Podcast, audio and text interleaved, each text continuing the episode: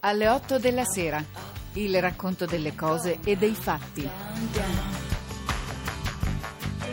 Il divano di Istanbul di Alessandro Barbero.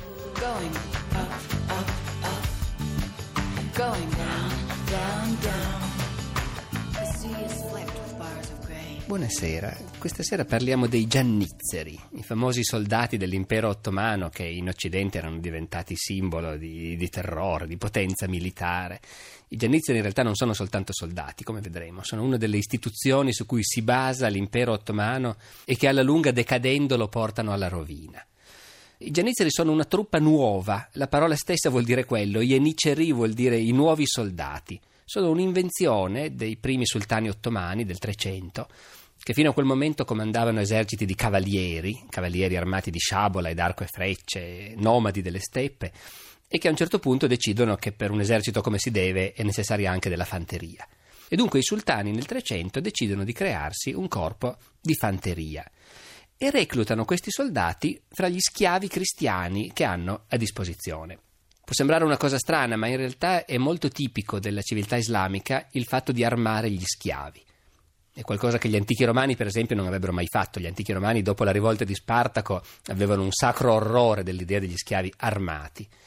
Invece nel mondo islamico, che fa continuamente la guerra, cattura continuamente schiavi, per lo più appunto cristiani, l'idea di armarli e trasformarli nella guardia del corpo del sultano è un'idea corrente.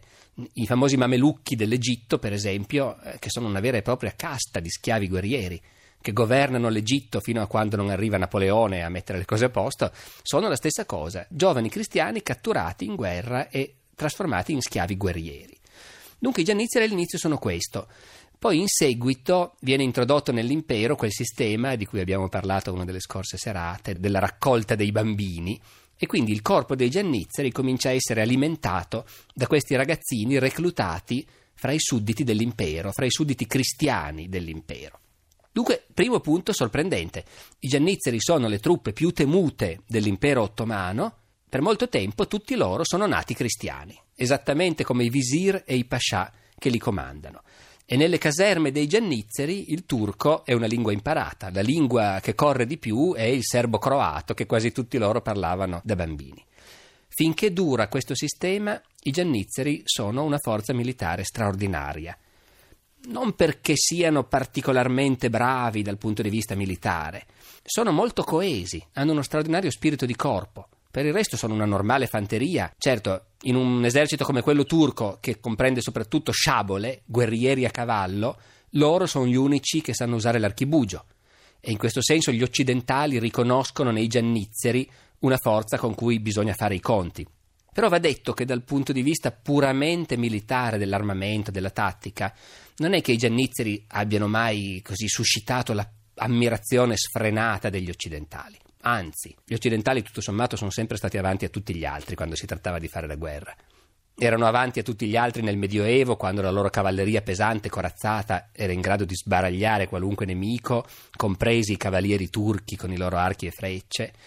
E gli occidentali sanno di essere avanti a tutti anche nel Rinascimento, nell'età moderna, quando la loro fanteria, che sa combinare l'uso dell'archibugio e della picca, è in grado di tenere testa a chiunque. Per cui gli osservatori europei dicono: sì, sì, i giannizzeri ci fanno tanta paura, non si capisce perché.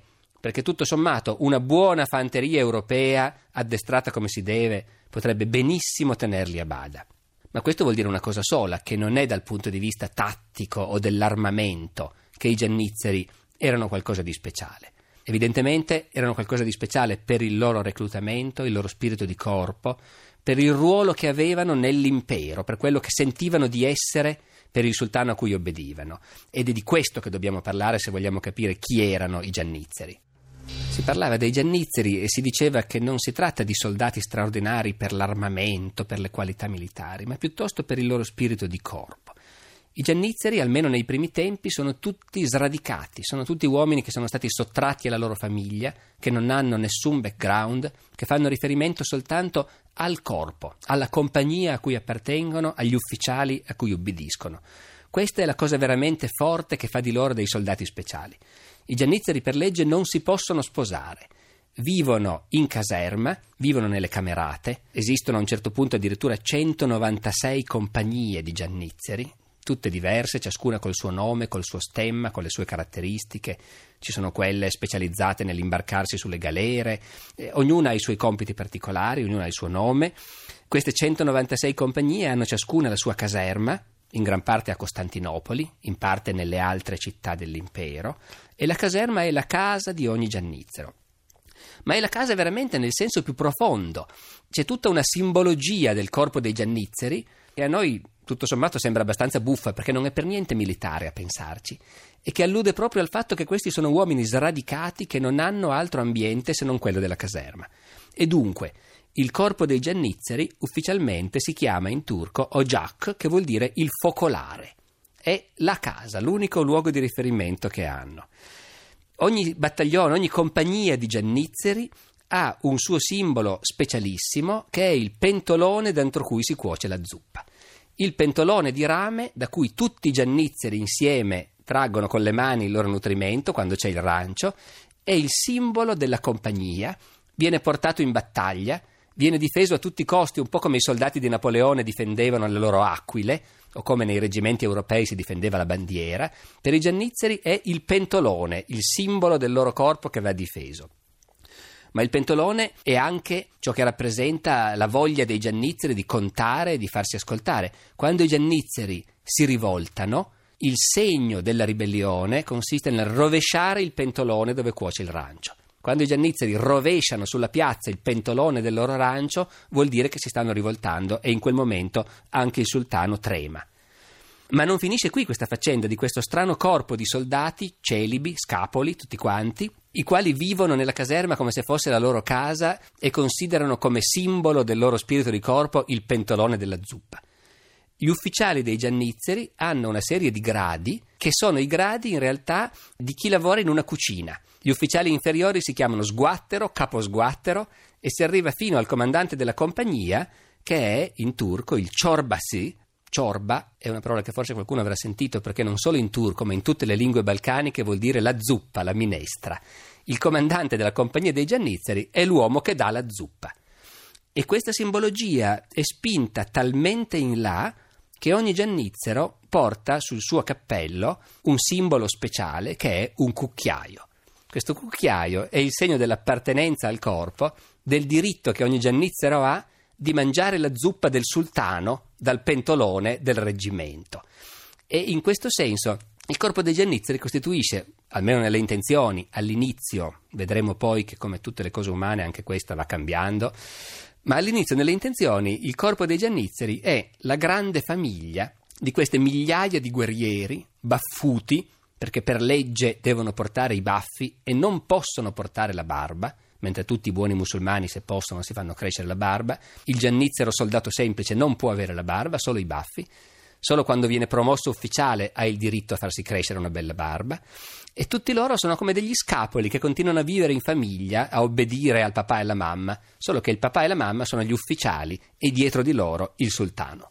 Abbiamo detto che i più temuti soldati dell'impero ottomano, tutti musulmani naturalmente, tutti circoncisi e buoni credenti, in realtà sono nati tutti cristiani, perché sono tutti all'inizio schiavi cristiani o poi bambini raccolti fra le comunità di sudditi cristiani dei Balcani. E questo in qualche modo si sente, perché anche nonostante siano diventati musulmani, il loro Islam è molto particolare. I giannizzeri sono affascinanti anche per questo, perché sono una delle istituzioni dell'impero ottomano e però sono una istituzione eretica. Da un lato vanno in guerra sapendo che stanno combattendo nella guerra santa, nel jihad, sanno benissimo che chi di loro muore in battaglia contro gli infedeli sarà uno shahid, un martire che andrà in paradiso, e però il loro Islam è curioso. Portano un copricapo molto caratteristico, diverso dal turbante che è normale per i musulmani, questo copricapo però è bianco e ufficialmente nei loro regolamenti si dice che questo bianco simboleggia la luce dell'Islam, ma è un Islam diverso quello dei giannizzeri. I giannizzeri hanno un legame molto stretto con una confraternita di dervisci. Dei dervisci parleremo ancora in un'altra conversazione perché è uno degli aspetti strani dell'Islam turco. Sono queste confraternite mistiche che spesso rasentano l'eresia o comunque hanno una concezione molto particolare dell'Islam. I dervisci Bektashi sono una setta particolare, hanno un legame strettissimo con i giannizzeri. Praticamente tutti i giannizzeri aderiscono a questa setta e ogni compagnia di giannizzeri ha un derviscio, è un po' detto molto alla lunga, alla lontana, come se noi dicessimo un frate, che fa da cappellano, da confessore della compagnia. Bene, i dervisci Bektashi basti dire che sull'Islam hanno le loro idee particolari, nel senso che non ritengono che sia necessario il velo per le donne, per esempio, e seconda cosa importantissima per i giannizzeri, i dervisci Bektashi ritengono che non sia valido il divieto di bere alcolici per cui accettano di bere vino e è notorio che i giannizzeri, pur essendo al servizio del califfo e dunque della suprema autorità islamica, pur essendo in realtà il principale sostegno del suo potere, in realtà si ubriacano continuamente. Dunque a questo punto siamo di fronte a una realtà strana, una realtà complessa, una realtà anche molto pesante, perché i giannizzeri sono tanti. Alla fine del Cinquecento ce ne sono 13.000 solo a Costantinopoli e col tempo vanno aumentando perché i sultani ritengono opportuno investire sempre di più in questo corpo. Verso la fine, nel 7-800, saranno 50.000 i giannizzeri armati. Formano il grosso degli eserciti ottomani, formano la guarnigione principale di Costantinopoli, ma anche delle altre città dell'impero, specialmente là dove la situazione è un po' difficile e c'è bisogno di un forte controllo. Facciamo un esempio una città che appartiene in pieno all'impero ma che al tempo stesso è sempre stata un po' estranea all'impero ottomano, Algeri. Algeri quindi una città del Maghreb, una città abitata da arabi e da berberi, gente che con i turchi non ha niente da spartire. Ebbene, dopo la conquista di Algeri, i sultani installano in città una guarnigione di giannizzeri che a partire da quel momento vivono ad Algeri autoriproducendosi. Ad ogni generazione i figli dei giannizzeri prendono il posto dei padri è una confraternita turca che parla turco in mezzo agli arabi di Algeri, che governa la città senza fondersi con i suoi abitanti, che fornisce gli equipaggi alle galeotte dei pirati barbareschi che in Algeri hanno la loro sede principale. Una guarnigione che si ribella spesso, che nella storia ha fatto la pelle più di una volta al governatore mandato dal sultano, che governa la città quasi come una confraternita di padroni autonomi e che, ripeto, vive in mezzo agli arabi come una guarnigione di conquistatori stranieri. C'è tutto un corpus di canzoni dei giannizzeri di Algeri che sono state pubblicate, studiate, e queste canzoni esprimono appunto tutta la tracotanza e anche la malinconia di questi turchi esiliati ad Algeri, dove, come dice una delle loro canzoni, le ragazze non conoscono il turco. Fra il Medioevo e il Rinascimento i giannizzeri sono forse in Europa l'unico corpo di soldati regolarmente stipendiati. In un momento in cui i re europei, quando devono fare la guerra, devono reclutare sul momento delle truppe, e tutto al più se no hanno dei vassalli, dei nobili che prestano servizio a cavallo quando sono chiamati, il sultano è l'unico che ha un corpo di migliaia di guerrieri stipendiati regolarmente anche in tempo di pace. È una forza difficile da padroneggiare, i giannizzeri sono molto sicuri di sé, molto legati fra loro, sono obbedientissimi al sultano finché il sultano è disposto a fare quello che vogliono loro. Guai al sultano che al momento in cui prende il potere non fa un donativo abbastanza generoso. I giannizzeri si aspettano un sacco d'oro e se l'oro non arriva, il potere del sultano rischia di traballare.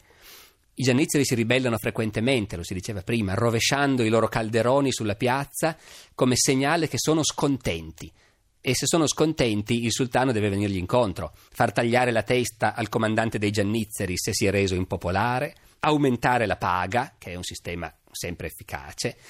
Il sultano fa di tutto per essere amato dai giannizzeri.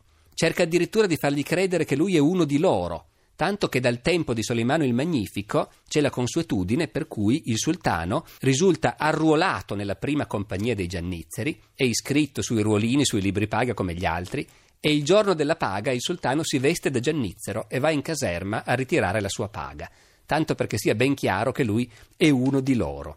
Il che però non impedisce ai giannizzeri più di una volta nella storia di ribellarsi e assassinare un sultano. Succede più di una volta, i giannizzeri si sentono l'ago della bilancia, evidentemente. Del resto la vita a Costantinopoli dipende, da molti punti di vista, dai giannizzeri. Costantinopoli è un'immensa città di legno dove tira molto vento e dove quindi gli incendi sono frequentissimi e devastanti. Non ci sono pompieri, i pompieri sono i giannizzeri. L'usanza è che quando scoppia un incendio, tutti i giannizzeri devono correre al palazzo dell'aga, il comandante del corpo. Ciascuno di loro porta un fazzoletto per far vedere che lui c'è. Lascia il fazzoletto, poi va a spegnere l'incendio. Dopodiché, quando l'incendio è spento, tutti i giannizzeri tornano, ciascuno riscuote il suo fazzoletto e riscuote ovviamente la ricompensa per aver partecipato. Se la ricompensa non viene garantita, i giannizzeri non spengono l'incendio. Col tempo i giannizzeri si allontanano molto dal rigore originario. Una delle prime cose che chiedono è il diritto di far iscrivere anche i loro figli nel corpo. All'inizio bisognava essere prigionieri cristiani o bambini cristiani convertiti. Da fine 500 inizio 600 diventa normale che il giannizzero che va in pensione riesce, a forza di amicizie e raccomandazioni, a far entrare nel corpo suo figlio e quindi a un certo punto si perde quel reclutamento straordinario che faceva dei giannizzeri un corpo di persone speciali, senza nessun attaccamento, sradicati, totalmente dipendenti dal corpo. Ovviamente c'è una cosa che i giannizzeri temono moltissimo, e cioè che i sultani decidano di modernizzare l'esercito e di introdurre un esercito di tipo europeo, con le uniformi, l'addestramento, i reggimenti e così via.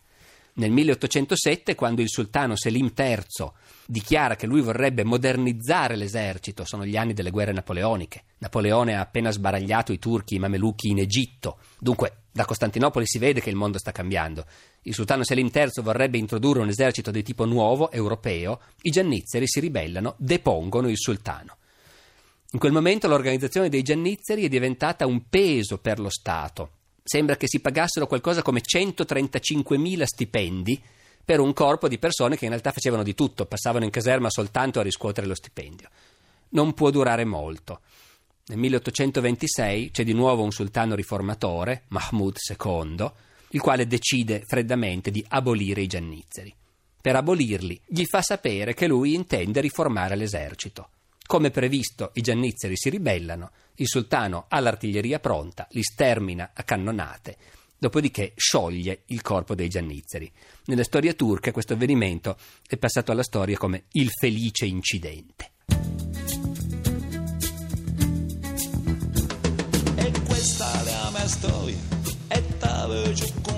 Alle 8 della sera.